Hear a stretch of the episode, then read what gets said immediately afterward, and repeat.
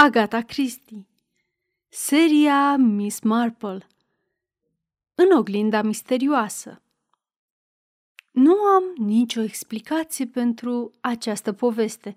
Nu am nicio teorie cu privire la ce s-a întâmplat și de ce. E ceva care s-a petrecut pur și simplu. Cu toate acestea, mă întreb uneori ce întorsătură ar fi luat lucrurile dacă aș fi observat la timp acel detaliu semnificativ de care nu mi-am dat seama decât după mulți ani. Dacă l-aș fi remarcat atunci, cred că viețile a trei persoane ar fi fost cu totul altele. Cumva, gândul acesta mă înfricoșează. Pentru început, va trebui să mă duc în toamna anului 1914, chiar înainte de război, când am mers la Badgeworthy împreună cu Neil Carslake. Cred că pot spune fără teama de a greși că Neil era cel mai bun prieten al meu. Îl cunoșteam și pe fratele său Alan, însă nu chiar atât de bine. Pe sora lor, Silvia, nu am cunoscut-o niciodată. Era cu doi ani mai mică decât Alan și cu trei mai mică decât Neil – de două ori, cât am fost la școală, mi-am petrecut o parte din vacanța de sărbători cu Neil la Badgeworthy și de fiecare dată a intervenit câte ceva. Aveam 23 de ani când am fost acasă la Neil și la Ellen. Acolo urma să aibă loc o mare petrecere – Sora lor, Silvia, tocmai se logodise cu un tânăr pe nume Charles Crowley. Din spusele lui Neil, acesta era mult mai în vârstă decât ea, însă era un tip cum se cade și destul de înstărit. Îmi amintesc că am ajuns aproape de ora șapte seara. Toată lumea se pregătea de cină. Neil m-a condus în camera mea – Bedgeworthy era o casă veche, mare și primitoare. Pe parcursul ultimelor trei secole, i se făcuseră diverse adăugiri, așa că dădeai la tot pasul de trepte și scări neașteptate. Era genul de casă în care te puteai rătăci foarte ușor. Îmi amintesc că el mi-a promis că va trece să mă ia când avea să coboare la cină – Mă simțeam puțin cam stingheri la gândul că va trebui să-i întâlnesc pentru prima oară pe membrii familiei sale. Îmi amintesc, de asemenea, că am zis în glumă că era genul de casă în care te puteai aștepta să găsești fantome pe coridoare, iar el mi-a răspuns nepăsător că se zvonea că locul ar fi bântuit, însă niciunul dintre ei nu observase vreodată ceva ciudat și nici măcar nu știau ce formă ar trebui să ia fantoma respectivă. Apoi el a ieșit din cameră, în timp ce eu am așteptat să scot acest prin valiză după hainele pe care aveam să le por la cină. Familia Carslake nu era una înstărită. Deși se mândreau cu reședința lor, nu aveau servitori sau valeți care să te ajute cu bagajele. Tocmai îmi făceam nodul la cravată. Stăteam în fața oglinzii, unde puteam să-mi închipui chipul și umerii și, în spatele meu, peretele camerei cu o ușă în mijloc. Deodată, când eram aproape gata, am observat că ușa s-a deschis – nu știu de ce nu m-am întors, deși așa ar fi fost normal. Am privit doar ușa care se balansa încet, lăsând la vedere o parte din interiorul celeilalte camere. Era un dormitor, o cameră mai spațioasă decât a mea, cu două paturi. Și deodată mi s-a tăiat respirația. La picioarele unuia din paturi era o fată, iar în jurul gâtului ei mâinile unui bărbat. Acesta o strângea de gât sufocând-o ușor. Nu exista nici cea mai mică posibilitate să fie o greșeală. Ceea ce tocmai văzusem era clar. Era vorba de o crimă. Am văzut limpede chipul fetei, părul ei blond și bogat, teroarea care îi se citea în ochi. De asemenea, am remarcat spatele și mâinile bărbatului și o cicatrice care îi se întindea pe partea stângă a gâtului. Am rămas încremenit o bună bucată de vreme. În realitate, nu trecuseră mai mult de două, trei secunde. Apoi am alergat să o salvez.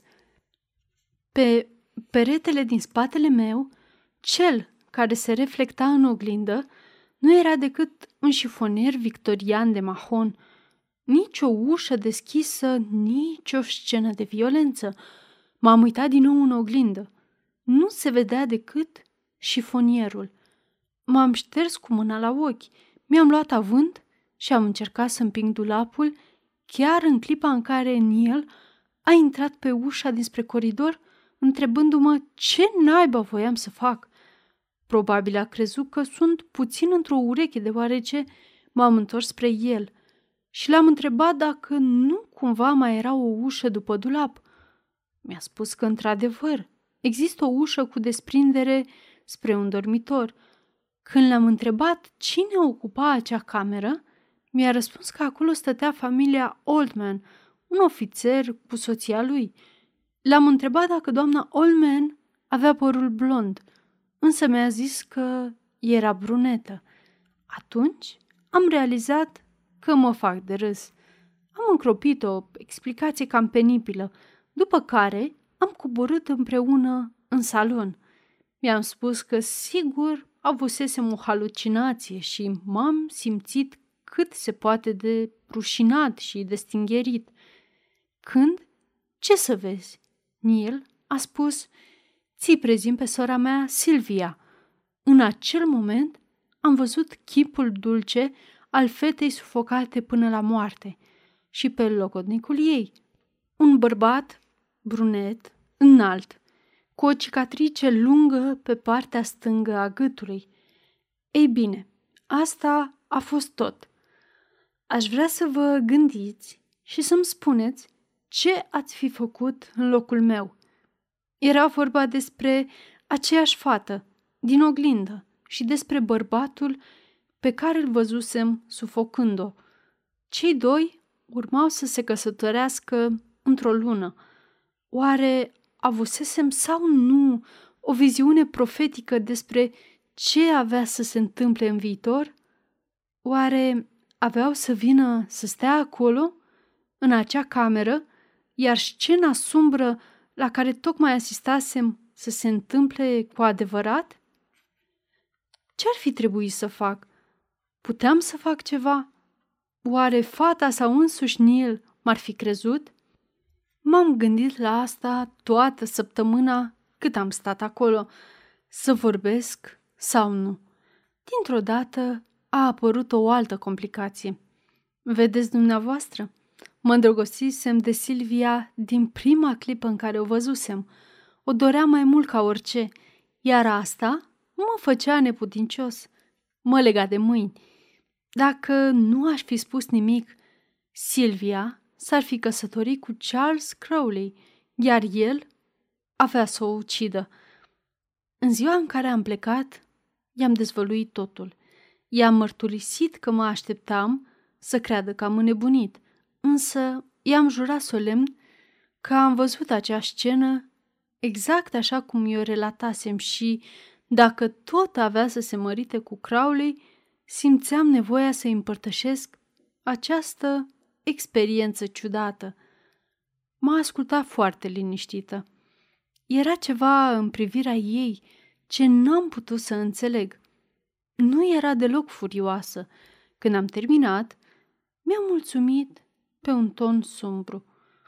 Nu știam ce să fac. Continuam să repet ca un idiot că eu chiar văzusem acea scenă, iar ea mi-a spus că mă crede. Ei bine, rezultatul a fost că am plecat fără să știu dacă făcusem bine sau mă purtasem ca un nebun.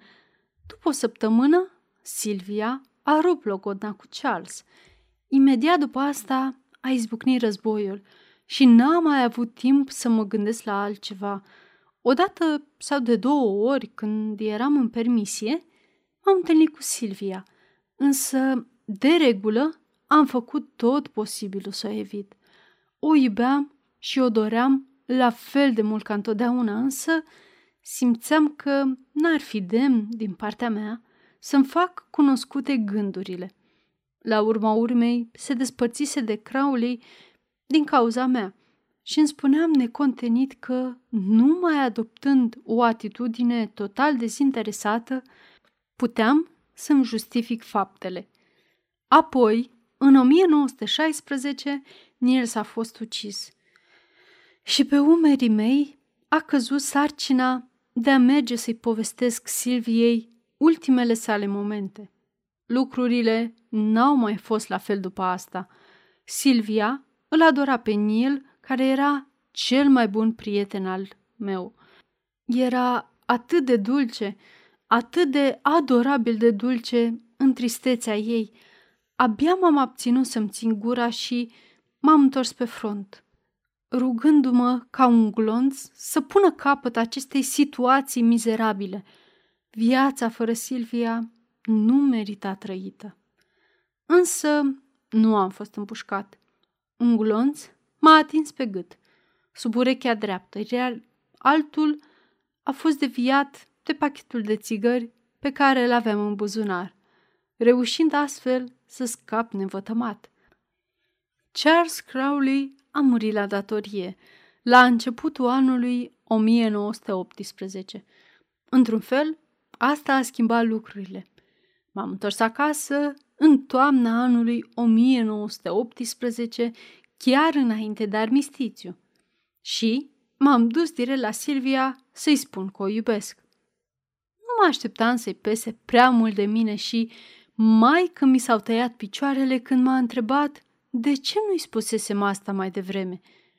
Am îngăimat ceva despre Crowley, iar ea m-a întrebat de ce credeam că se despărțise de el. Totodată mi-a mărturisit că se îndrăgostise de mine la fel cum o făcusem și eu din prima clipă în care ne văzurăm. I-am răspuns că eu credeam că o făcuse din cauza poveștii pe care i-o spusesem, iar ea a râs cu poftă, afirmând că dacă iubești un bărbat, nu ești atât de lașă. Am trecut amândoi peste acea viziune a mea, căzând de acord că era ciudată, dar nimic mai mult. Ei bine, nu mai e mare lucru de spus referitor la perioada imediat următoare. Ne-am căsătorit și eram foarte fericiți. Curând, după aceea, am realizat însă că nu eram chiar cel mai bun soț din lume. O iubeam nebunește pe Silvia, dar eram gelos. Absurd de gelos pe oricine. Chiar și pe cei cărora se întâmpla să le zâmbească întreagăt. La început, asta o amuza. Îi făcea chiar plăcere. Îi dovedea cât de devotat eram. În ceea ce mă privește, îmi dădeam foarte bine seama nu numai că mă făceam de râs, ci și că puneam în pericol pacea și fericirea conviețuirii noastre. Știam asta, însă, însă nu mă puteam schimba. De fiecare dată când Silvia primea o scrisoare și nu mi-o arăta, mă întrebam cine i-ar fi putut o trimite. Dacă râdea sau vorbea cu un bărbat, deveneam ursuz și vigilent. La început, după cum spuneam, ei îi se părea comic. Credea că e o glumă reușită. Apoi gluma nu i s-a mai părut atât de amuzantă. În cele din urmă nu i s-a mai părut a fi deloc o glumă. Încet, încet a început să se îndepărteze de mine. Nu la modul fizic, ci mai degrabă să-și ascundă gândurile de mine. Nu mai știam ce era în mintea ei. Continua să fie drăguță, dar îmi lăsa impresia că, între noi, se așternuse un vol de tăcere – Cu timpul, mi-am dat seama că nu mă mai iubea. Sentimentele ei se răciseră și totul era numai din cauza mea. Următorul pas era inevitabil. M-am trezit așteptându-l cu groaza în suflet. Apoi, Derek Wainwright a apărut în viața noastră. El avea tot ce îmi lipsea mie. O minte și o limbă ascuțită. Era un bărbat chipeș și, trebuie să recunosc, avea un suflet bun ca pâinea caldă. Din clipa în care l-am văzut, mi-am dat seama că el era bărbatul potrivit pentru Silvia. Ea s-a împotrivit acestui sentiment. Știu că a luptat. Dar eu, unul, nu am ajutat-o deloc. Nu puteam. Devenisem ursuz și închis în minte. Sufeream groaznic de tare și nu puteam să fac nimic să mă salvez, să ne salvăm relația. Nu am ajutat-o. Din contra, n-am făcut decât să înrăutățesc lucrurile.